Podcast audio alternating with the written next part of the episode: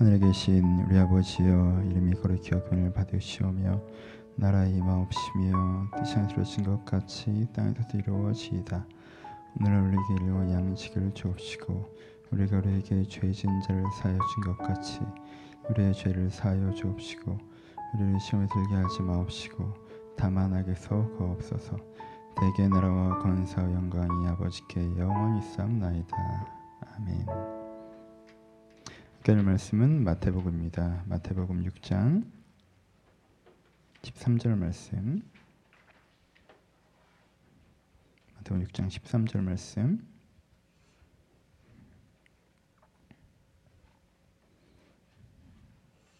13절 말씀 한 목소리로 같이 읽습니다. 시작.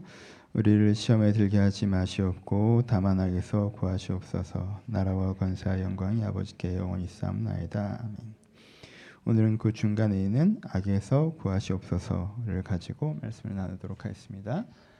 아, 사람마다 자기를 망치는 기술을 한두 가지씩 가지고 있습니다. 사람은 자기를 살리는 기술 네다섯 가지와 자기를 망치는 기술 한두 가지 정도를 가지고 살아간다라고 생각합니다. 이 사람이 자기 인생에서 뭐 성실하다, 지혜롭다, 다정하다, 어떤 자기 인생을 살리는 기술이 있습니다. 살리는 기술이 있기 때문에 그 인생이 앞으로 나아가고 있지 않겠습니까? 하지만 그와 함께 자기 인생을 망치는 기술 몇 가지를 가지고 있습니다. 그래서 그 인생이 충분히 괜찮아지지 못하고 어느 지점에서 멈춰버리는 혹은 8 정도 갈 수 있었던 사람이 5 정도에서 멈추는 일들이 발생합니다. 혹시 그런 거 갖고 있지 않습니까? 다 가지고 계실 것 같은데요. 사람마다 자기를 망치는 기술이 있습니다. 예를 들어 볼까요? 뭐 굉장히 많겠지만 네다섯 가지만 예를 들어 봅시다. 어떤 사람은 다른 사람에게 아, 인정받고 싶어 합니다. 좋은 평가를 받고 싶어 합니다. 그런 중심이 있습니다. 그 어떻게 변주됩니까? 자기를 포장하겠죠. 자기 실제보다 자기를 더 부풀려서 자신을 표현합니다. 자기 장점을 때에 맞지 않게 과도하게 나열하기도 하고요. 자기 실제 마음과 생각이 그렇지 않으면서 저 사람이 좋아하는 모양대로 자기를 포장해서 상대가 좋아할 말과 행동들을 보여주기도 합니다. 때때로 주변 사람 눈치를 과도하게 많이 보기도 합니다. 내가 어떻게 보여질지 생각하니까요. 하지만 되게 눈치가 없기도 합니다. 왜요? 내가 어떻게 보일지 생각하고 있는 사람은 사실은 다른 사람이 진짜 어떤지 느끼기 어렵기 때문에 그렇습니다. 이렇게 하다 보면 사실 그 다른 사람에게 인정받고 싶은 그 마음이 다른 사람한테 인정받고 싶은 그 하나가 이 사람 인생에 아, 어떠한 결격 문제를 일으킨다는 거예요. 그렇죠? 이게 자기를 망치는 기술입니다. 더 좋은 사람이에요. 그냥 그 사람은 그냥 있어도 좋은 내적 태도와 성품과 따뜻한 마음과 성실한 삶을 살고 있는 사람입니다. 그냥 있는 그대로 자기를 표현한다면 더 좋은 평가들을 받고 결과도 더 좋을 거 좋을 거예요. 근데 그냥 잘 보이고 싶은 마음이 커요. 그러니까 실제보다 자기를 과장해요. 다른 사람 눈치를 보거나 눈치가 없이 행동해요. 자기 장점을 나열해요. 소개도 없는 말들을 합니다. 그러니까 결국 그게 어 왜 저러지 라는 부분들을 만들어내는 부분이 있다는 거예요. 자기 랑치는 귀들. 어떤 사람은 무례합니다. 무례한 사람의 특징 중심은 무엇입니까? 무례한다는 건 자기 생각과 자기 감정에 확신이 있다라는 거예요. 내 생각이 맞아요. 그렇죠? 그러다 보니까 저 사람 생각은 틀리죠. 그러니까 틀린 생각 갖고 있는 사람들은 좀 무시해도 되고 때때로 조롱해도 되는 대상이 됩니다. 그러니까 무례해집니다. 내 감정에 충실해요. 그러니까 상대방 감정은 잘 안 보이죠. 그러니까 내 감정이 그래서 내 감정대로 표현합니다. 그 감정 표현이 상대방이 어떻게 전달될지는 잘 몰라요. 왜 난 내 감정이 그러니까 그렇죠. 이러다 보면 다른 사람의 생각을 무시하고 다른 사람의 감정을 무시하고 자기 생각대로 자기 감정대로 살아가는 무례한 사람이 되죠. 좋은 사람이에요. 따뜻한 마음을 갖고 바른 사고방식을 갖고 성실하게 살아가는 사람입니다. 근데 이 자기 과신이라고 표현할까요? 자만이라고 표현할까요? 자기 생각과 감정에 충실한 그것이 그 사람의 실제보다 더 나쁜 사람처럼 그 사람을 보여지게 한다라는 거예요. 몇 개 더 할게요. 세 번째는 음, 어떤 사람은 자신감이 없어요. 어, 잘할 수 있는 사람이에요. 어, 다른 사람도 이 사람을 좋아하는 부분이 있어요. 근데 나는 잘할 수 없다고 생각하고 다른 사람이 나를 좋아하지 않는다라고 생각합니다. 내가 잘할 수 없다고 생각하니까 무엇인가 해나가다가 사소한 문제만 일어나도 그봐 결국 이렇게 될 줄 알았어라고 해서 거기서 넘어가야 되는 일 안 넘어가고 멈춰버리죠. 그렇죠? 그래서 일이 되다 말아요. 자주 포기합니다. 다른 사람이 나를 좋아할 거라고 생각하지 않으니까 자기 자기 연민에 되게 쉽게 빠져. 자기를 되게 불쌍하다고 자주 생각하고, 그러니까 자기가 불쌍하다고 자기를 생각하니까 다른 사람이 나를 별로 좋아하지 않게 되기도 해요. 그렇죠? 그러니까 내가 할 수 있는 사람인데 내가 그것을 할 수 있다고 생각하지 않기 때문에 자주 너무 긴장하고 긴장하니까 스트레스 지수가 올라가고 스트레스 지수가 올라가니까 쉽게 지치고 쉽게 지치다 보니까 빨리 포기하고 그러다 보니까 일이 더 안 되고 안 되다 보니까 다시 자신감이 없어지고라는 루틴들이 생겨난다는 거예요. 좋은 사람이에요. 좋은 생각을 갖고 있고 할 수 있는 역량도 갖추고 있는 사람입니다. 하기만 하면 되는 사람인데 자신감이 없는 게 그 사람 인생의 단점, 문제, 자기 인생을 망치는 기술이 될 때도 있어요. 두 개만 더 해볼까요? 괜찮아요? 설교 준비해서 이 부분이 제일 지루한 분이라고 생각했는데 반응이 괜찮아 다행이네요. 어떤 사람은 욕심이 많아요. 음. 욕심 많은 사람은 어떤 사람이에요? 자기 인생에서 갖고 싶은 게 있고요. 그걸 안 가지면은 큰일 나요. 그래서 자기가 갖고 싶은 거 되게 집중이 돼 있어요. 여기 몰입돼 있어요. 그래서 이것을 갖는 과정 가운데 가장 중요한 자기 인생의 관점을 갖고 있는 사람이에요. 그걸 가지면 시큰둥해져요. 원래 욕심 많은 사람들 그러거든요. 이게 시큰둥해져요. 그리고 또 다른 게 갖고 싶어요. 그럼 또 그걸 안 가지면 안 될 것처럼 막 그걸 안 가지면 큰일 날 것처럼 되게 열심히 살아요. 또 가져요. 그럼 또 시큰둥해져요. 이렇게 계속 뭔가 갖고 싶고 갖는 과정 가운데 인생을 살아가는 사람은 욕심을 많은 사람이라고 얘기해요. 이런 사람은 뭐라고 뭐가 문제일까요? 뭐 다른 단점은 표현들을 되게 많이 했지만 욕심 많은 사람은 그냥 좀 간단하게 주변 사람들이 이 사람을 못돼 처먹었다고 불러요 보통 그렇죠. 욕심 많은 사람은 못돼 처먹었어요. 왜요? 자기가 뭔가 이익에 집중이 돼 있기 때문에 주변 사람이 보일 리도 없고 주변 사람 이익이 보일 리도 없고 다른 거에 신경을 잘 안 쓰거든요. 그래서 그 한 가지 단점을 갖고 있어요. 그 단점에 모든 게 포함되어 있죠. 못돼 처먹은 뭐 이런 게 돼 있어요. 그렇죠? 근데 이 사람이 그럼 진짜 못돼 처먹은 사람이 아니에요. 건강한 사고 방식을 갖고 있고 마음도 따뜻한 사람이 좋은 사람이라니까요. 근데 욕심 나면 그걸 어떻게든 가져야 돼서 실제보다 되게 나쁜 사람처럼 보여져요. 그게 그 사람 망친다는 거예요. 어떤 사람은 무책임해요. 이게 내가 내 인생에 주체적으로 스스로 해결해 갈 생각이 없이 누가 대신 해줄 거라는 생각이 좀 있어요. 그래서 그러다 보니까 미룹니다. 미루다 보면 어떻게든 되겠지라고 생각해요. 왜냐하면 다른 사람이 해결해 준 경험이 많았을 수 있죠. 그러니까 어떻게 합니까? 아니라고요. 게으르고요. 그렇죠. 일을 끝까지 미루고요. 문제가 생겨나서도 자기가 해결하려고 하지 않고 어떻게 어떻게 어떻게 하면서 주변 사람에 부탁하고 다닙니다. 그러니까 자기가 풀어가는 습관이 잘 없는 사람이죠. 좋은 사람이에요. 이 사람이랑 일만 안 해보면요 세상 이렇게 좋은 사람이 없었어요. 근데 일하면 세상 이렇게 싫은 사람이 없어요. 그런 사람 있잖아요. 옆 팀일 땐 너무 좋은 사람이었는데 같은 팀 됐더니 죽을 것 같은 사람. 계속 나한테 일을 미루고 자기가 안 하고 되게 다정하고 따뜻하고 예의 바르게 계속 어떻게 막 이러고 나중에 진짜 아우 막 이렇게 되는 거죠. 네? 그런 거 있잖아요. 하나만 더 할까요? 어떤 사람 집착이 심해요. 이 사람도 멀쩡해 보여요. 근데 이 사람은 집착이 심하다는 건 뭐예요? 유난히 중요한 게 있어요. 욕심 많은 거랑 조금 달라요. 하나가 유난히 중요해요. 사람일 때도 있어요. 그 사람한테 되게 집착해요. 그렇죠? 일일 때도 있어요. 그 일에 되게 집착하고 취미일 때도 있고 그거에 되게 집착하고 어떤 성향이나 특징일 때도 그게 되게 집착해요. 그러니까 하나를 과도하게 중요하게 생각해요. 그러다 보니까 뭐가 이렇게 돼요? 이것 중심으로 나머지를 돌리게 되겠죠, 그렇죠? 그러다 보니까 덜 중요한 게 더 중요해지니까 그나마 그래도 중요한 건데 그게 덜 중요해지니까 전체로 삶의 균형이 이렇게 틀어지죠. 그래서 문제들이 발생해요. 뭐 어떤 좋은 사람이고 잘할 수 있는 사람은 잘해 나가는 사람이고 이 사람도 정말 문제 없어 보여요. 근데 이 사람 스스로 별로 안 중요한 부분에 무게 중심을 확 두기 때문에 전체로 인생이 훅 기울어져 버린다는 거예요. 자기가 자기 인생 문제를 만들어내는 부분들이 생겨요.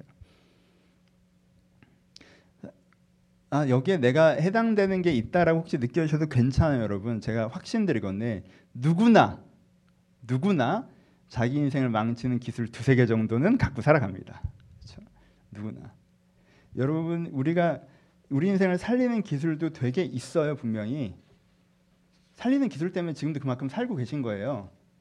근데 그 망치는 기술 때문에 충분히 괜찮아지지 못하는 거예요. 여러분 어떤 걸 갖고 계신 것 같아요? 아, 설교를 여기까지 설명했는데 나는 해당이 없는 것 같다고 느껴질 수도 있을 것 같아요. 나는 뭐 해당이 없는 것 같은데 물론 저는 여섯 가지밖에 얘기 안 하기 때문에 자기를 망치는 기술 한 100개 될 수 있잖아요. 뭐 화를 잘 내는 것도 있고 뭐 게으른 것도 있을 수 있고 그렇죠? 여러 가지 있을 수 있으니까 많이 있는데 한번 그냥 생각해 보시면 돼요. 내가 나를 망치는 기술은 뭐가 있는지. 네. 이걸 아는 게 되게 중요해요.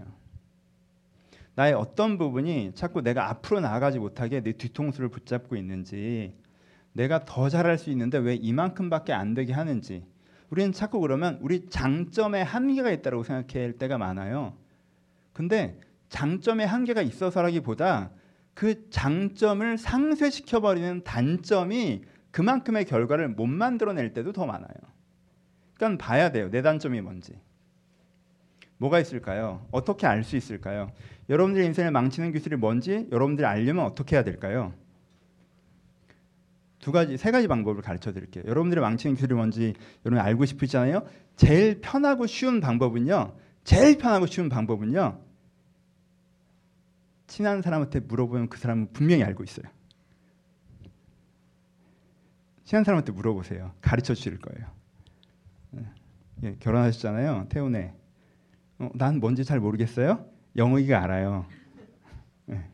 예, 예, 우리가 상처받지 않을 용기만 있으면 물어보시면 돼요. 신기랑 정주, 예, 정주 잘 모르겠어요. 신기한테 물어보시면 돼요. 예, 물어보시면 신기가 절대 말을 못 하겠죠. 너는 없다라고 대답할 거예요. 그렇죠? 그래요. 정, 정해졌네요. 예. 없죠? 네, 없어요. 신기해 고개를 끄덕거렸습니다. 아무리 설교를 들어도 내 단점은 알겠는데 아내의 단점을 알 수가 없죠. 예, 성숙한 아내랑 사셔서 그래요. 그럼 정주 같은 경우에는 인형이한테 물어보면 가르쳐 줄 거예요. 그렇죠? 인형이는 가르쳐 줄 수 있어요. 그렇죠? 옆 사람이 알아요. 왜? 여러분들 생각해 봐요. 지금 설교 쭉 듣는데 내 단점은 잘 모르겠는데 어 저 이건 쟨것 같다 딱 알겠죠? 어, 어 되게 그래? 어, 다른 사람한테 잘 보려고 하는데 어쟤걔걔걔 맞아 맞아 걔 있어 아 되게 안에 어 안에 있지 안에 있지 어 목사님 앞에 하나 있고 저 안에 앞에 하나 있고 그렇죠 떠오르잖아요 옆 사람 단점 우리가 되게 쉽게 캐치를 해요 저 사람이 뭘로 자꾸 자기 인생의 함정을 스스로 만들고 있는지 우리는 쉽게 캐치할 수 있단 말이에요 가까운 사람이면 그렇죠 그러니까 여러분 옆 사람한테 물어보시면 돼요 근데 우리가 근데 그게 준비가 안 돼 있으면 상처받을 용기가 없으시면 그럼 좀 어려운 걸 하셔야 되는데 그건 자기 반성을 하셔야 돼요. 자기 반성. 스스로 돌아, 돌아보는 거죠. 내 인생에 뭔가 잘 안 됐던 지점이 있는데 그때 얘 때문에 쟤 때문에 쟤 때문에 안 됐다. 이 상황 때문에 저 상황 때문에 안 됐다라고만 하지 마시고 그때 나는 어떻게 했는지를 보시면 돼요. 그렇죠? 제가 상담하면서 실수를 자주 해요. 제 상담을 잘 믿으시면 안 되는 게 제가 상담하고 나서 후회할 때가 되게 많아요. 큰 실수를 했다. 왜냐하면 여러분들은 저한테 상담하실 때 직장 상사가 이랬다, 남자친구가 이랬다, 이랬다 할 때 전그 아, 얘기를 듣고 어, 걔가 되게 나쁘다고 얘기해 주거든요. 집에 가면서 떠올라요. 얘가 어떻게 했는지는 하나도 듣지 못했다는 걸. 자는 자기가 한 행동은 얘기를 안 하고 그 사람들이 한 행동만 얘기하기 때문에 그럼 내가 듣기에 걔가 되게 나쁘죠. 근데 집에 가서 생각해 보면 얘는 어떻게 했을까 궁금해지기도 해요. 그렇죠? 근데 목사한테 얘기할 때만 아니라 스스로도 그렇게 하실 때가 많아요. 난 어떻게 했지를 생각을 안 하신다는 거예요. 저 사람들이 어떻게 했지만 자꾸 생각을 하는 거예요. 그러니까 문제가 그들에게만 있다고 생각하시는데 그들에게도 분명히 문제가 있죠. 당연히. 근데 거기서 내가 했던 반복된 패턴의 실수가 있을 수 있어요. 그걸 생각해 보시면 이게 자기 반성이 되는 거죠. 그럼 자기 단점을 알 수 있어요. 이게 잘 안 되시면 어, 자기 반성을 해도 잘 모르시겠다고 하면 두 개를 섞어 쓰시면 되게 이게 좋은 방법입니다. 어떻게 하시냐면 이거 진짜 잘 들어요. 여러분 집에 가서 해보세요. 내 주변에 가까운 사람 이름 12명을 쓰세요. 그리고 13번째 내 이름을 쓰시고 굉장히 빠른 속도로 그 12명의 단점을 하나씩 적어가세요. 얘는 자만하다, 얘는 게으르, 얘는 얘는 자신감이 없다 이런 식으로 얘는 뭐하다, 뭐하다, 뭐하다, 뭐하다 빠르게 빠르게 탁탁탁탁 쓰다가 내 이름을 딱 놨을 때 나도 모르게 거기 써져요. 난 어떻다. 그렇죠? 이게 이게 시선 처리죠, 그렇죠? 이게 매지가이 하는 것처럼 시선을 멀리 두셨다가 딱 가까이 두시면 보여요. 그러니까 남들 욕을 내 머릿속으로 계속하다가 딱 나를 보면 내 욕이 탁 튀어나와요. 그렇게 하시면 돼요. 내 단점을 캐치하시는 게 되게 중요해요. 어떤 내 습관이 나를 반복적으로 망치고 있는가? 나는 더 괜찮은 삶을 살 수 있는데 어떤 분이 내 발목을 잡나? 이걸 캐치하시는 게 중요합니다. 이걸 알면 고쳐지나요? 안 고쳐져요. 왜냐하면요, 우리는요, 그 단점을 사랑하기 때문입니다. 그리고 그 단점들은요, 사랑받을만 합니다. 어, 여러분 잘 모르세요? 여러분의 단점들은 대부분 되게 러블리해요. 다른 사람한테 인정받아 보셨어요? 다른 사람이 나한테 되게 와 이렇게 해주는 거 경험해 보신 적 있으세요? 그거 되게 기분 좋아요.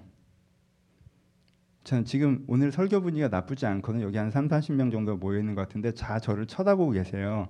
제가 일주일에 한번 이런 경험을 하잖아요. 이게 기분이 나쁠까요, 좋을까요? 좋아요. 전 오늘 아마 주일 저녁에 기분이 좋을 거예요. 왜냐하면 여러분들의 상당수가 고개를 들고 계시기 때문에요. 매주일에요? 그렇지 않아요. 제가 오늘은 말렸다라는 날이 있어요. 여러분들은 저를 기다려주지 않고요. 그럼 그때 여러분들의 시선이 아래로 내려가죠. 그리고 전 알고 있어요. 저 사람은 지금 멍 때리고 있다는 걸.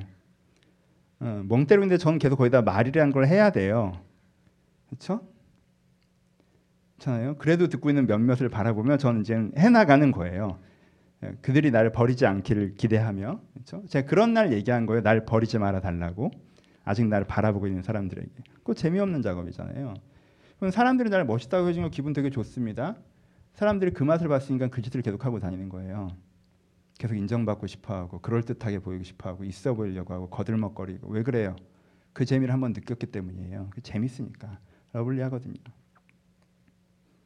여러분 내가 내 생각과 내 감정에 확신을 갖고 있을 때 얼마나 자신감 넘치는 줄 아십니까? 여러분 이 에너지량을 아세요? 야 이건 이거고 이건 이거지. 그래서 내가 이래서 화낼만 하고 막 이래서 내 감정과 내 생각에 딱 확신을 갖고 있으면요 어깨에 힘이 딱 들어가면서 누가 덤벼도 이길 것 같은 그런 어떤 어? 인생에 대한 어? 그런 파이트하는 이런 게 있어요. 이게 되게 중독성이에요.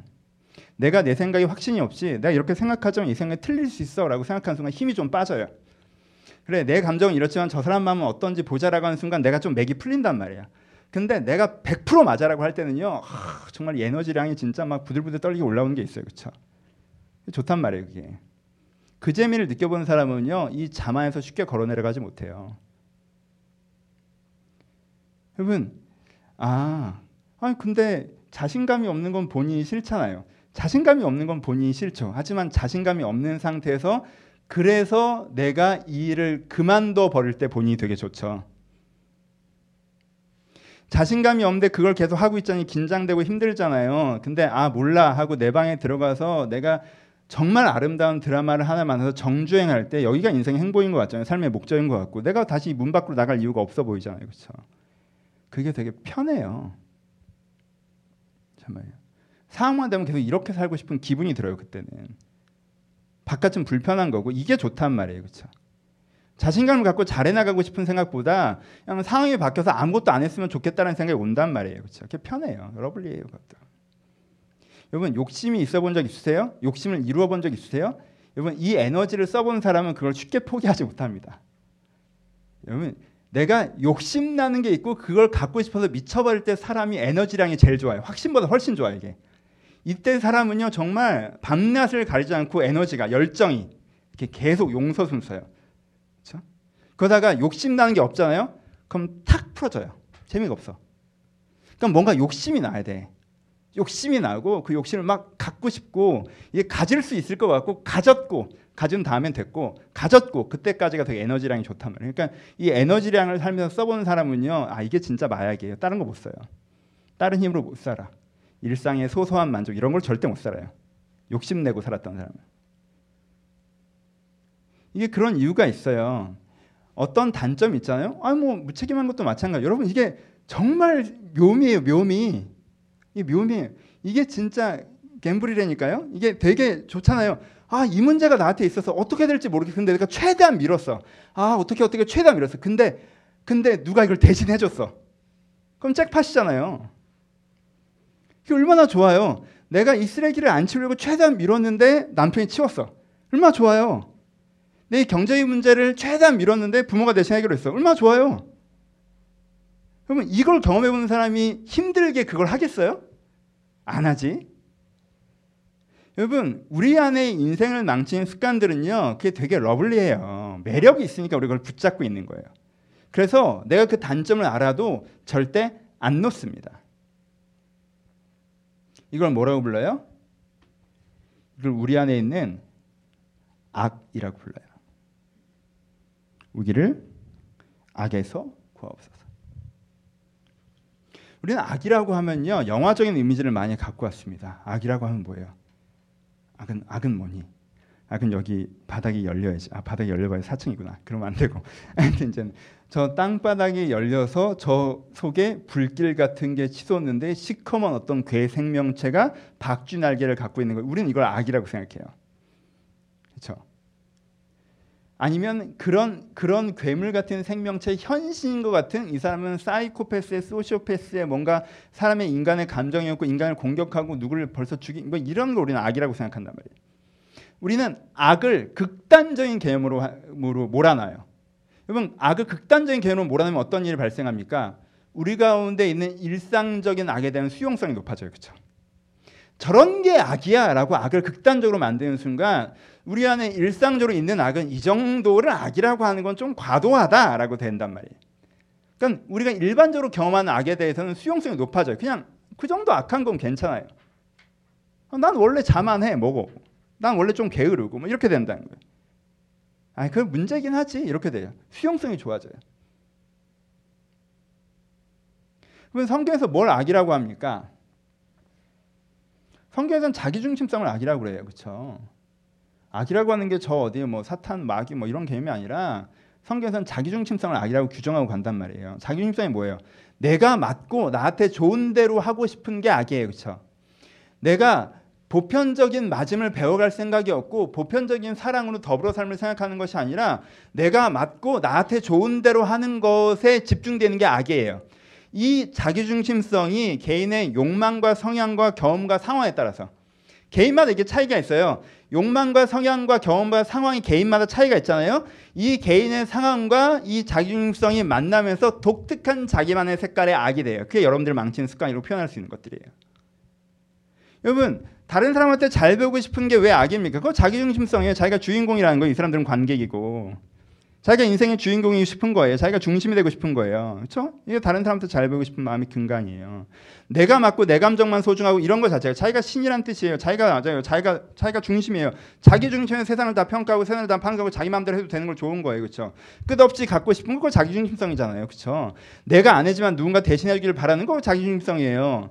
나는 내가 아 우리가 자신감이 없는 건 자기 중심성이 아니라고 생각하는 경향인데 그건 두 가지 자기 중심성이 혼합돼 있어 그래요. 나는 더 괜찮은 사람이라고 하는데도 아니라고 나는 이렇다라고 하는 자만의 문제기도 하면서 네가 잘 해나가야 된다고 하는데 사실은 더 대단한 게 되고 싶고 노력하지 않아도 됐으면 좋겠다는 마음이 사실 자기가 무기력하다고 느끼는 사람의 특징 중에 하나예요. 그것도 자기중심성에 변동되는 거예요. 연동되는 거예요, 사실. 어떤 걸 자기가 훨씬 더 중요하다고 얘기하고 그것을 덜 중요하다고 얘기한 것도 자기 중심성이에요. 내가 아무것도 아니지만 남들이 다 해줬으면 좋겠다는 것도 자기 중심성에서 변주되는 거예요. 그러니까 결국은 우리는 우리 안에 악, 자기중심성이라고 하는 이 악에 개인의 욕망과 성향과 경험과 상황을 변주해서 자기만의 스타일로 하나를 만들어내는데 그게 여러분들이 갖고 있는 여러분들 망치는 습관 그리고 여러분들이 빠져 있는 악이에요. 그 여러분들이 인생 앞으로 나아가지 못하게 해요. 그러니까 여러분 이 악에서 구해달라고 기도하셔야 돼요. 우리는 악에서 구해달라는 기도를 어떻게 받아들여요? 악에서 구하라는 기도. 여러분 우리 악에서 구원 받았죠. 언제? 예수 믿을 때, 20년 전에, 15년 전에 세례 받을 때. 그러니까 사실은 십계명 아 여기 이 주기도문의 이 기도는 그냥 전형적인 기도문이 되고 살아있는 기도가 안 돼요. 악에서 구해달라는 기도는 내가 지금 할 필요가 있는 기도로 생각하지 않아요. 그냥 있으니까 하는 거지. 무슨 악에서 구해? 무슨 SF도 아니고. 악에서 굳이 구했다면 옛날에 다 구원받은 거 아닌가? 내가 그 전에 예수님 알지 못할 때 악한 세상 속에 살았지만 예수 믿고 난 이제 교회 다니까 나 악에서 구원받은 거지? 아니에요. 실존적으로 지금 이 순간 이 현재 여러분 인생 앞으로 나가지 못하게 하는 그 악이라는 게 있어요. 그 악이 여러분들의 발목을 잡단 말이에요. 그 악으로부터 구원받을 수 있어야 돼요. 여러분 인생의 문제가 네 가지가 있다고 표현해 봅시다. 주기도문을 표현한 주기도문식에서는 다섯 가지 있지만 오늘까지 배운 거는 네 가지. 처음에 여러분 인생의 문제가 먹고 사는 문제가 있어요. 환경 문제가 있죠. 내가 했던 잘못의 문제가 있어요. 과거에 내 실패의 문제가 있어요. 실수의 문제가 있어요. 그 결과에 책임을 지고 있어요. 다른 사람이 나한테 잘못한 게 있어요. 그렇죠? 이 세 가지에 대해서 얘기했어요. 그게 내가 풀어가야 되는 숙제예요. 근데 네 번째는 뭐가 있는 줄 알아요? 내가 여전히 잘못을 범할 수밖에 없는 패턴을 그대로 갖고 있다는 거예요. 죄, 악이라고 표현하죠. 악이 사실 먼저죠. 악이 내가 죄를 짓게 만드는 패턴이고 그 패턴을 말미암아 나오는 선택과 행동이 죄예요. 근데 내가 과거의 죄로부터 자유함을 얻어봐야 네가 잘못했지만 거기서부터 나아졌어. 다시 기회를 줄게라는 죄 사함을 경험해 봐야 여전히 내 안에 악이 있다면 그 악은 또 다른 죄를 만들죠. 그러니까 패턴이 고쳐지지 않는 한 죄만 사함을 받는 건 현상 치료라는 거예요.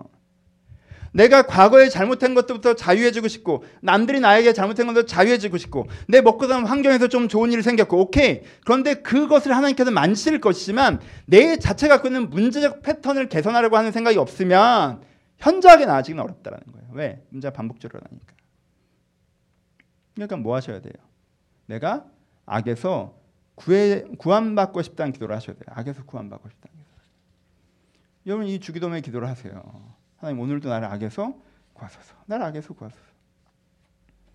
나를 악하다라고 하는 어떤 사람들은 나를 막 부정적으로 폄하한다고 생각해요. 그런데 우리가 얘기했잖아요. 근데 우리가 얘기했잖아요. 여기는 모든 사람들이 악이 있습니다. 그렇죠? 뭐 여기 보는 모든 사람들이 자기를 만지는 패턴을 갖고 있어요. 물론 문제가 더 심각한 사람은 한 세 개 갖고 있고요. 좀 성숙한 사람은 하나 갖고 있어요. 그리고 보통은 두 개. 난 하나 반.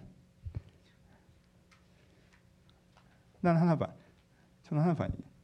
전 2번이에요. 전 자만해요. 전 제 생각이 다 맞고 제 감정이 다 맞아요. 제 본심은 그래요. 그거를 꺾어서 표현하는 거지. 사실은 제 속에서는 그게 다 맞다는 확신이 있어요. 그게 제 문제예요. 제 최대의 장점은 이걸 문제라는 걸 안다는 거죠. 이런 말을 한다는 것 자체가 아직 문제 해결되지 않았다는 뜻이고요. 그리고 저는 어떤 거에 과도하게 집착해요. 덜 중요한 거 하나를 굉장히 꽂히면 그게 되게 중요해져요. 그게 주가 패턴적인 문제. 보통은 이 문제와 마지막 문제가 연결돼서 드러납니다. 이 연동성이 있어요. 보통 두 개 갖고 있는 사람들이 이렇게 갖고 있어요. 되게 잘 보이고 싶어하는 사람과 자신감 없음이 연동되는 경우가 많고요. 그게 의존적인 것과 연동되는 경우가 많아요. 그게 같이 돌아가요. 그렇죠?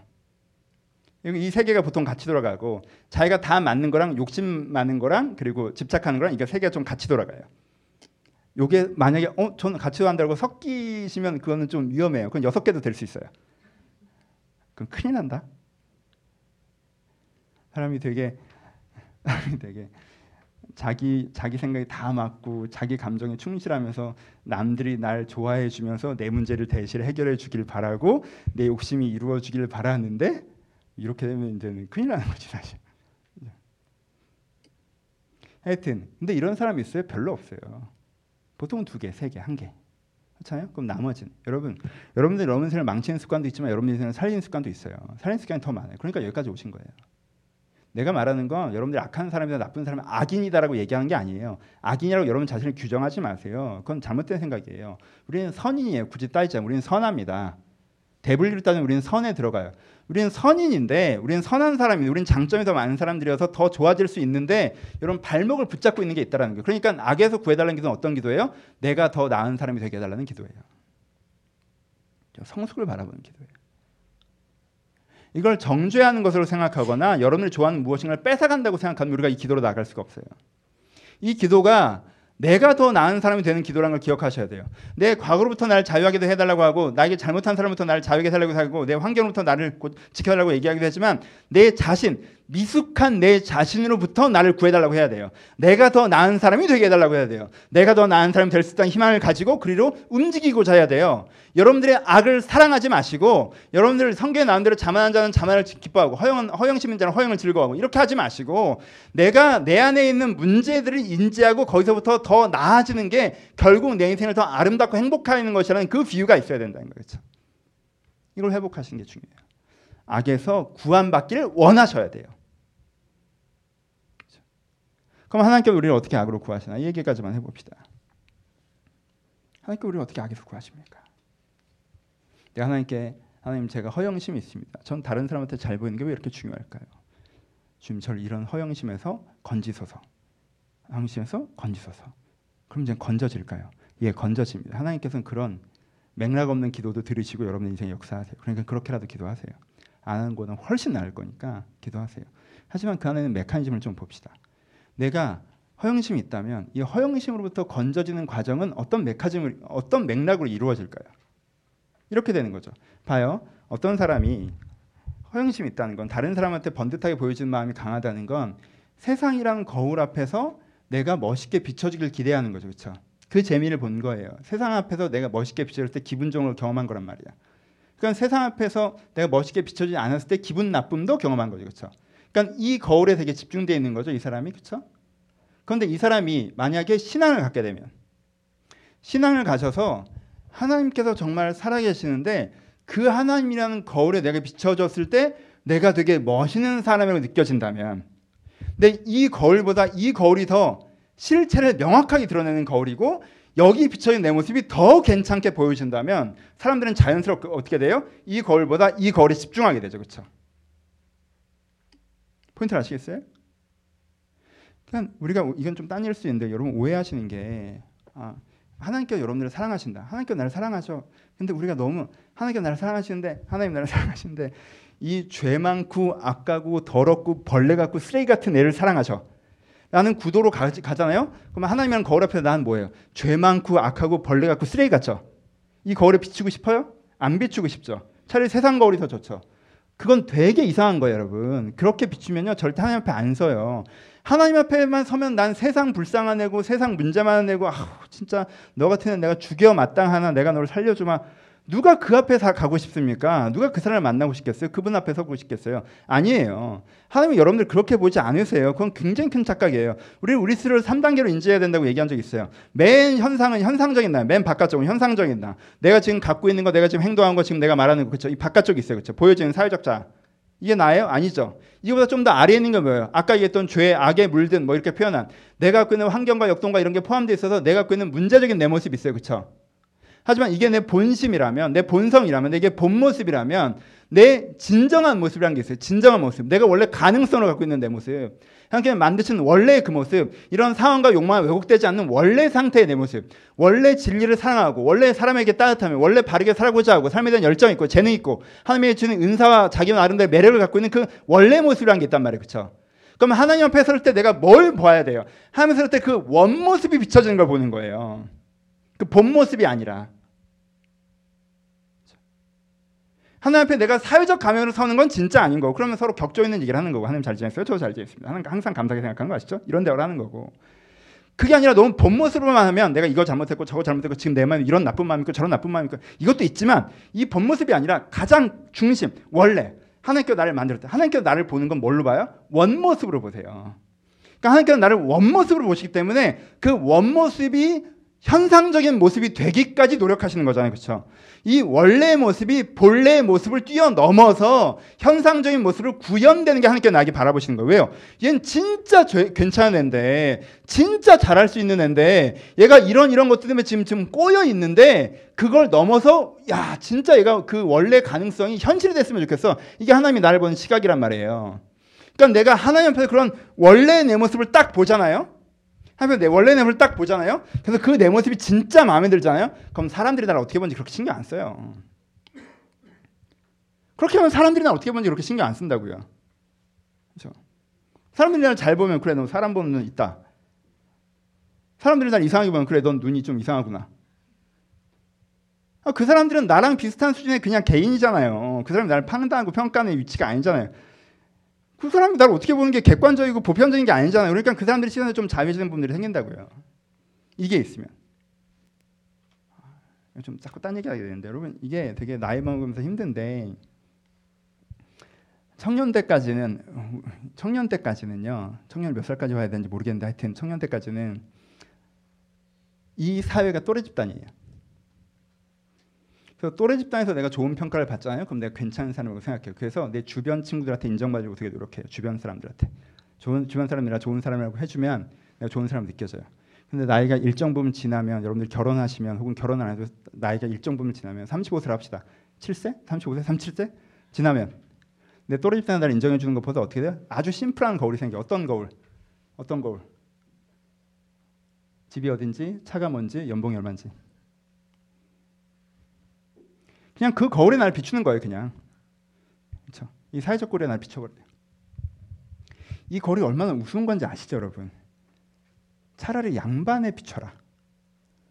차라리 조선 시대가 낫지 않아요? 이게 여러분 이게 잘 생각해 보세요. 조선 시대는 그래도 난 사대부야라는 이게 사회적 거울이 있었어요. 사대부는 그래도 어릴 때부터 천잠나고 논어맹자 해야 된다, 그렇죠? 아 그럼 너는 그래도 그 정도 공자님을 배웠으니까 품 있는 사람이겠구나. 이게 사대부고 귀족이란 말이에요, 그렇죠? 조선 시대는 그거였잖아요. 차라리 그게 낫지 않아요? 넌 얼마, 넌 괜찮은 사람이야. 왜? 넌 레미 안에 살잖아. 이게 뭐야? 이게 뭐야? 이게 뭐야? 이게 100년 뒤에 보면 얼마나 우스꽝스러운 건지 아시죠? 야, 넌 성공했구나. 왜? 넌 연봉이 5천 1억이 넘잖아. 이게 뭐예요, 도대체 이게? 이건 진짜 이상한 거예요. 내가 옛날에 어릴 때 이건 뭐 문명 비하 발언이 아니라 옛날 어릴 때 편견. 어릴 때 무슨 이렇게 이렇게 보면 아프리카에는 목이 긴 부분이 미인이시라고 이렇게 링 낀 사진을 본적 있어요. 혹시 여러분 본 적 있어요? 그래서 목을 점점 점 길게 하셔서 그게 미인이라고 그러는데 내가 보기엔 미인이 아닌 것 같고 이게 뭐야 이런 생각이 들더라고요, 그렇죠? 이건 그거랑 이 아파트랑 크게 다를 것 같아요? 그것만큼 이상한 거예요. 목이 길면 미인이라고 하는 거만큼 이상한 거잖아요. 넌 아파트에 사니까 좋은 사람에 관한 네가 연봉이 얼마니까 좋은 사람에 가는 거. 자, 여러분 그 거울 깨세요. 그 거울 깨세요. 그거 갖고 거들먹거리지도 마시고 그거 없다고 내 인생이 실패한 것처럼 생각하지도 마시고 그거 가지려고 발버둥치지도 마시고. 그렇죠? 비트코인에서 돈 누가 버는 거야 도대체? 아, 그 사람은 그렇게 벌었는데 나는 뭐 어쩌고 저쩌고 어, 그러지 마세요. 그게 왜? 내가 이 거울에서 깨져야 돼요, 그렇죠? 근데 이 패턴 아셔야 돼. 첫 번째 예로 패턴을 얘기합시다. 여러분, 야 그래, 나는 다른 사람의 시선으로 날 보지 않겠어. 나는 내가 갖고 있는 돈이나 연봉이나 아파트로 날 평가하지 않겠어. 에 이렇게 했는데 이게 돼요? 그렇게 절대 안 돼요. 이거는 신기루랑 싸우는 거예요. 그걸 절대 이길 수 없어요. 어떻게 되는 거예요? 내가 이 뷰가 생기면 하나님 앞에서 내가 정말 괜찮은 사람이라는 뷰가 생기면 저런 뷰가 자연히 사라지는 거예요. 여러분 어둠을 제거하는 방식이란 건 없어요. 왜 어둠은 실체가 없기 때문에 어둠은 빛이 없는 상태예요, 그냥. 그러니까 빛이 들어오면 어둠은 물러나요. 그게 패턴이란 말이에요, 그렇죠? 그러니까 내가 하나님 앞에서 내 모습을 명확하게 인지하면 세상적인 모습으로 나를 인지하던 게 자연히 사라지는 거예요. 근데 하나님의 모습으로 내 인생을 인지하지 없는 상태에서 이런 인지를 안 하려고 해봐야 그건 진짜 안개랑 싸우는 거에서 절대 이길 수가 없어요.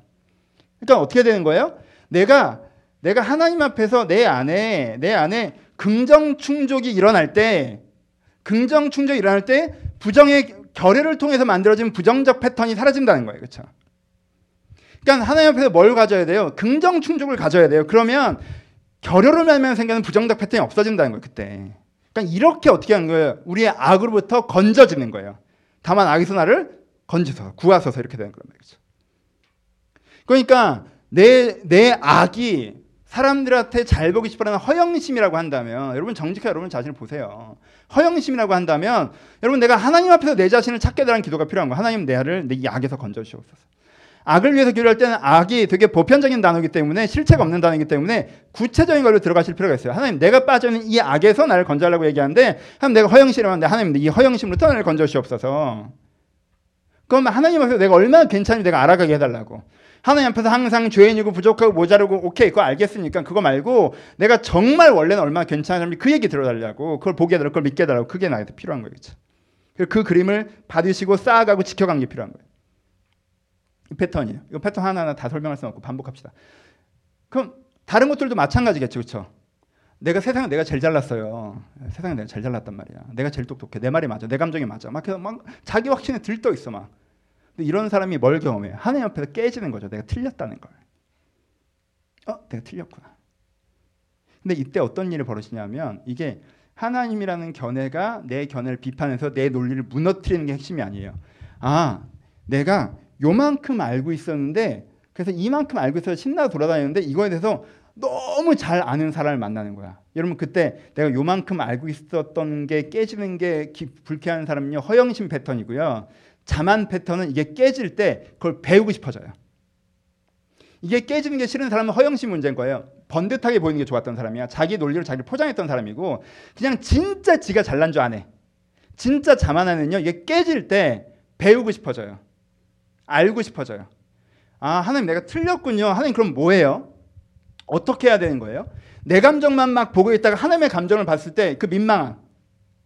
하나님의 감정을 보면 나는 이 사람 때문에 되게 열받아. 아, 왜 쟤는 왜 저러지? 라고 생각하고 있었는데 하나님의 감정이 느꼈는데 하나님 보시면 날 보면 넌 왜 그럴까? 라고 생각하게 되고 쟤는 야 이런 부분에서 참 안타까운 부분이 있지만 이런 부분이 좋은데 이런 하나님의 감정이 느낄 때 그 민망함.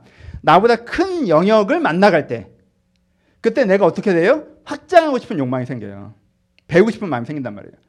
그러면 겸손해져요, 사람이. 아, 겸손하게. 이거는 허영심이야. 겸손하게 나 겸손하기까지 겸손한 평가까지 듣고 싶어. 이건 허영심이고 그냥 이건 그냥 딱 깨져서 내가 정말 아 이거밖에 안 되는 거라고 딱 느끼면 딱 느끼면 사람들 대할 때 어떻게 돼요? 전처럼 야 이건 이건 저건 저거잖아 그렇게 돼요? 이렇게 현저하게 줄어들죠. 내 감정에 따라 막 해대요. 현저하게 줄어들죠.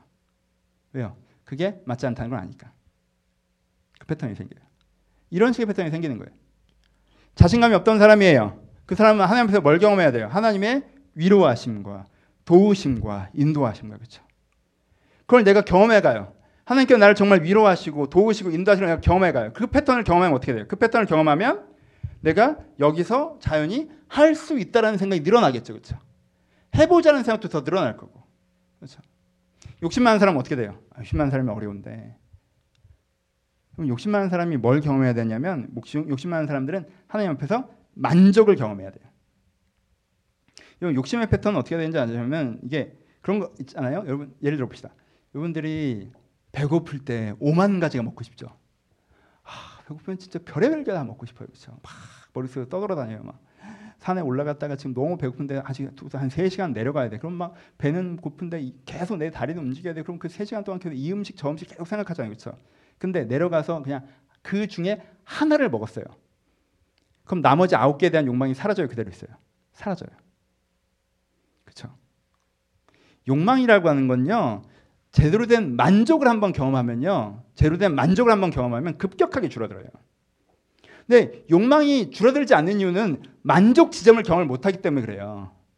그러니까 사실은 진짜 원하지도 않고 필요하지도 않은 걸 원한다고 자기가 결정을 계속 그것을 자기가 취했지만 그러니까 해봐야 만족이 없으니까 또 다른 거 해봐야 만족이 없으니까 또 다른 거 해봐야 만족이 없으니까 또 다른 거 이렇게 가는 거예요. 근데 내가 하나님 안에서 아 정말 내가 좋은 사람이고 좋은 삶을 살고 있고 내 인생에 필요한 것을 내가 이미 다 얻고 누리고 있구나라는 만족을 경험하면 급격하게 욕망이 시들해져요. 그래서 균형 잡히게 될 수 있어요 그래서 내가 가진 것들에 대한 만족감이 늘어나고요. 내게 불필요에 대한 것들의 욕망이 사라져요. 그렇죠? 그렇게 결여되는 거예요. 아 하나님 내가 이 욕심에서 자유롭게 하시고 내가 또 욕심을 부리면 또 욕심 이래 안 고쳐져요. 그렇죠? 여러분 무책임했던 사람들은 뭐가 있어야 되냐면요 소명 있어요 소명. 여러분 아기들도 아기들도 여러분 신기하잖아요. 애들이 이렇게 딱 이렇게 누워 있잖아요. 그럼 엄마가 밥을 이렇게 떼먹여 줘요. 이렇게 입만 열어서 받아 먹으면 되고 얼마나 아름다운 삶이야. 엄마가 다 챙겨주잖아. 근데 그 애기들이 어떻게 하는지 아세요? 엄마 숟가락을 뺏어가지고 지가 굳이 먹겠다고 그 밥통을 뒤집고 손으로 얼굴에 묻히고 막 그 난리를 쳐요. 안아주고 걸어가면 되는데 굳이 내리라고 하고 가다가 자빠지고 하면서 잡지 말라고 손을 놓고 또 지가 뛰다가 또 자빠지는데 또 자기가 걷고 그래. 왜 애들이 그럴까요? 사람은요 남이 하는 거 구경하고 남이 하는 거 받아먹는 것보다요 지가 하는 게 더 재밌어요. 인간은 주체적 존재예요. 그래서 내가 못할 것 같으니까 그 손을 잡는 거지. 사실은 그 손을 잡고 걸 때 답답함이 있어요. 엄마 손을 잡고 걸 때 답답함이 있단 말이에요. 이걸 놓고 내가 마음껏 뛰고 싶어요. 내가 떼매겨 주는 게 편하긴 하지만 내가 못 먹을 것 같으니까 그걸 참고 있는 거지. 내가 힘만 있으면 내 손으로 퍼먹고 싶지. 그렇지 않단 말이에요. 그렇죠? 그렇지 않아요. 연애할 때 첫 숟가락 이렇게 이렇게 먹어봐 이럴 때 아 그때 아 좋다 이렇게 하는 거지 계속 따먹이지만 그만해 이럴 거 아니에요. 아, 뭐 하자는 거야 지금. 아, 그럴 거 아니야? 좋아? 계속 따먹여줬으면 좋겠어? 그러니까 내가 소명을 발견하면 하나님이 하나님이 시키시는 거. 야 이거는 네가 이렇게 하면 좋을 것 같아. 그러면 나한테 큰 도움이 되겠다. 내가 너를 그런 소명으로 불렀어. 내가 그걸 사명으로 써. 내가 이렇게 그렇게 콜링해라고 하는 하나님이 나한테 이런 역할을 맡기시는 걸 경험하면 그게 되게 신나요. 일 맡겨주면 사람이 직장에서 일 없는 것보다 일정 부분 일을 맡고 이 일이 전체에 되게 중요하다고 느껴지면 신난다고요. 그러니까 내가 하나님 앞에 그 소명을 경험하잖아요. 그러면 세상에서 내가 못할 것 같으니까 잘못 버릇이 들어서 딴 사람이 다 해주길 기다려 미루고 미루고 미뤘던 그 태도가 자연스럽게 사라져요. 내가 하고 싶지 그렇게 그렇게 가고 싶지 않아요. 하나님 앞에서 정말 중요한 게 뭔지 우선 우선순위가 정리가 되면 하나님이랑 나랑 건강한 관계가 있는데 네 인생에 넌 이게 제일 중요하고 그 다음에 이게 중요하고 이게 이게 이게 하나님 앞에 내가 경중이 정리가 되잖아요. 중요한 것과 중요한 것이 아, 아는 것이 하나님 앞에 내가 나눠지는 경험을 하잖아요. 그러면은 무엇인가 하나에 집착해서 이거 아니면 안 되고 이게 제일 중요하다는 그 편향성이 사라져요. 그러니까 어떻게 되는 거예요? 내가 하나님 앞에서 내 안에 무엇인가 채워지는 빛을 경험할 때 내 안에 자연이 어둠이 물러나는 것을 경험하게 된다. 우리는 이런 식으로 어떻게 돼요? 우리는 이런 식으로 악으로부터 구해집니다. 그러니까 여러분 이 기도를 꼭 하셔야 돼요. 이걸 꼭 하셔야 돼요. 돌아보세요. 정말 하나님 여러분들 안 도우셨습니까? 정말 과거의 잘못이 여러분들의 발목을 붙잡고 있어요? 누군가 잘못해서 내가 이렇게 된 거예요? 아니잖아요. 그것도 있지만 내가 고치지 않는 내 문제적인 패턴이 비슷한 문제를 계속 찍어내고 있잖아요. 공장처럼. 이거 고치고 싶잖아요, 사실. 내가 다른 사람 시선 신경 쓰고 사는 거 싫잖아요. 내가 잘났다고 하면서 내가 그대로 멈춰 있고 다른 사람한테 무례한 사람이 되는 거 내가 원하는 거 아니잖아요. 내가 자신감 없이 또 포기하고 또 포기하고 또 포기하고 이거 내가 원하는 거 아니에요. 그렇죠? 내가 누군가 대신해 주길 바랍니다. 그대로 있는 거 원하는 거 아니에요? 내가 욕심 많은 사람이 되면서 못돼 처먹은 애가 되는 게 내가 원하는 게 아니라고요. 내가 원하는 게 그게 아니에요. 내가 진짜 원하는 게. 그럼 어떻게 해야 돼요? 기도해야 돼요. 하나님, 이 악에서 나를 구하소서. 이 허영심에서 나를 구하소서. 이 자만함에서 나를 구하소서. 이 욕심에서 나를 구하소서. 이 두려움에서 나를 구하소서. 이 의존한 무책임함에서부터 나를 구하소서. 여기서 나를 구하셔야 합니다.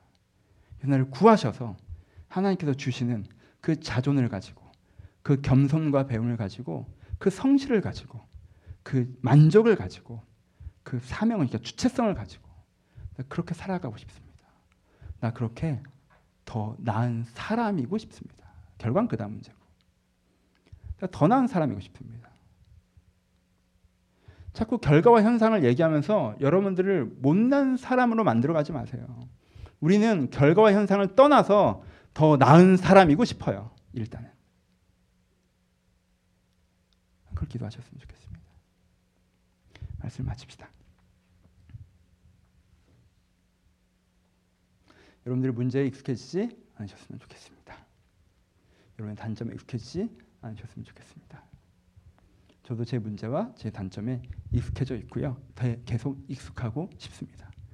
아까 제가 여러 가지 죄를 아, 여러 가지 악을 설명할 때 2번을 가장 영혼을 담아 설명하지 않았습니까? 왜? 그건 내 거니까. 그건 내 거니까. 난 그건 너무 잘 알거든. 아, 여러분 그 자신감 얼마나 좋은데요. 내 말이 다 맞아라고 그렇게 확신하고 있을 때 그 자신감 얼마나 좋은데요. 그날 죽이는지도 모르고. 그때 내가 얼마나 많은 실수를 했는데 얼마나 많은 죄를 일으켰는데 그 뒷스판을 얼마나 고달팠는데 근데 또 가만히 있으면 이렇게 훅훅 치고 올라가요. 내 말이 다 맞아. 내 감정에 맞고 난 이렇게 해도 돼. 아, 정말 저는 여기서 자유하고 싶어요. 그래서 벗어나고 싶어요. 내가 겸손히 하나님의 생각을 알았으면 좋겠어요. 제가 또 헛짓을 하지 않고 하는 생각을 알았으면 좋겠어요. 하나님 어떻게 생각하시는지, 하나님 어떻게 느끼시는지 알았으면 좋겠어요. 그렇게 하고 싶어요. 그게 제 진심이에요. 여러분, 여러분들 잘못, 여러분들 죄, 여러분들 악에 익숙해지지 마십시오. 그걸 난 이래라고 포장하지 마세요. 끌어안지 마세요. 고정화시키지 마세요. 머물러 있지 마세요. 우리는 악에서 구하소서라는 이 기도를 통해서 한 걸음 한 걸음 한 걸음씩 더 나은 사람이 되어갈 수 있습니다. 이 기도를 통해서 점점점 다른 사람이 되어가고 있을 수 있어요. 여러분 다른 삶을 만드는 가장 좋은 방법이 무엇인지 아십니까? 다른 사람이 되는 겁니다. 이걸 하십시오. 나라는 사람을 바꾸지 않는 상태에서 삶을 바꾸려고 자꾸 하지 마시고 다른 사람이 되어 갑시다. 하나님께 그렇게 하실 거예요. 오늘도 하나님 앞에서 여러분의 악 하나를 드시고 하나님 이 악에서 나를 구하소서. 이 악에서 나를 구하소서. 내가 하나님 앞에서 더 나은 사람이 되기를 선합니다. 이렇게 기도하실 때 여러분 안에서 일하실 것입니다. 이 주구대문의 교회로 다만 악에서 구하소서. 다만 악에서 구하소서. 다만 악에서 구하소서. 이 다만이 이게 가장 중요하다는 고백이 담겨 있지 않습니까? 하나님 다만 악에서 구하소서. 나에게 하나만 해 주신다면 그건 나를 악에서 구하여 주옵소서. 이것이 저에게 가장 필요합니다. 하나님께 나아가셔서 여러분이 바꾸신 애를 경험하시길 주님의 이름으로 축원합니다. 같이 기도하시겠습니다.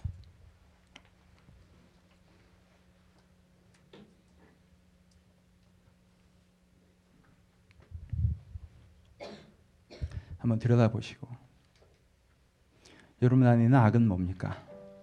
반복된 문제를 만드는 합리화하지 마시고 보장하지 마시고 여러분 안에 아, 악은 뭡니까? 난 악이 없다라고 최적화된 상태에 서 계십니까? 여러분 거기 머무르지 마세요. 어, 우리 안에 악이 있어요. 하나님 내가 여기서부터 걸어나가기를 소원합니다. 이 악에서부터 건져지기를 소원합니다. 왜 나는 이렇게 다른 사람 시선에 의식할까요? 제발 좀 괜찮은 사람, 착한 사람으로 보여지고 싶으니 허영심에서 내가 걸어나오게 하여 주옵소서. 난 뭐가 그렇게 내가 잘났나요, 주님? 이 자만함에서 걸어나오게 하여 주옵소서. 왜 이렇게 두려울까요, 주여? 나에게 용기를 주시옵소서. 여러분이 갖고 있는 그 문제를 가지고 하나님 앞에 나아가셔서 여기서부터 걸어나가게 해달라고 들말 생각하시면서 우리 주님께서 내 악으로부터 구하시는 은혜를 구하시며 함께 기도하기를 소원합니다. 기도하겠습니다. 하나 오늘 직장 다니시는데 힘드십니까? 여러분 그거 갖고 기도하십시오. 여러분 관계적으로 어려운 사람들 있으십니까? 여러분 그거 갖고 기도하십시오. 요 인생 되게 잘 지내고 있는데 뭔가 헛헛하십니까? 그거 갖고 기도하십시오. 아무 문제 없는데 아무 문제 없고 참 좋은데 하나님 앞에서 잘 살고 있는 건 아닌 것 같으십니까? 여러분 그거 기도하십시오. 우리의 삶의 기도 제목을 가지고 앞에 나아갔으면 좋겠습니다. 그리고 그렇게 기도하며 나아갈 때 하나님 내가 여기서 제대로 할 수 있도록 해주세요. 하나님께 이 관계에서 나를 도우시길 바라는데 이 관계에서 제대로 하길 도우세요. 하나님 내가 이 일을 제대로 하기를 바라는데 이 일을 하는 태도에서 나를 도와주세요. 나를 도와주세요. 나를 가르쳐요. 내가 거기서 똑바로 하게 해달라고. 여기서 제대로 하게 해달라고. 그래서 하나님께 도우심을 또한 경험하며 함께 일하심을 경험해달라고. 직장의 문제, 재정의 문제, 관계의 문제, 내면의 문제, 여러분이 갖고 있는 숙제들을 가지고 앞에 함께 기도하며 나가기를 소원합니다. 기도하겠습니다. 아버지, 저희들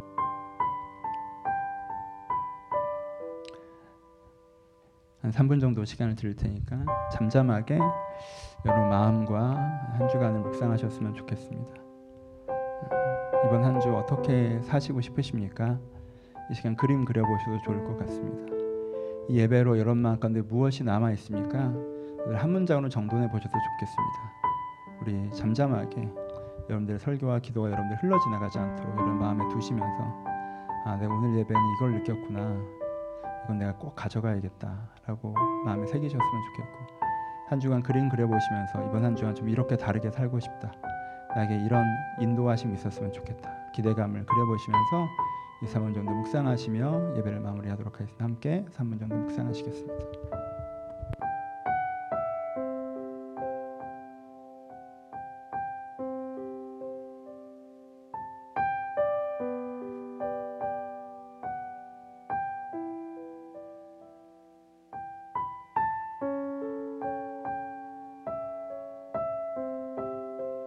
우리 주 예수 그리스도의 은혜와 하나님 아버지의 사랑하심과 성령의 교통하심이 우리 가운데 악으로부터 구원받기를 소하는 모든 심령 심령 가운데 이제부터 영원토록 함께 있을지어다.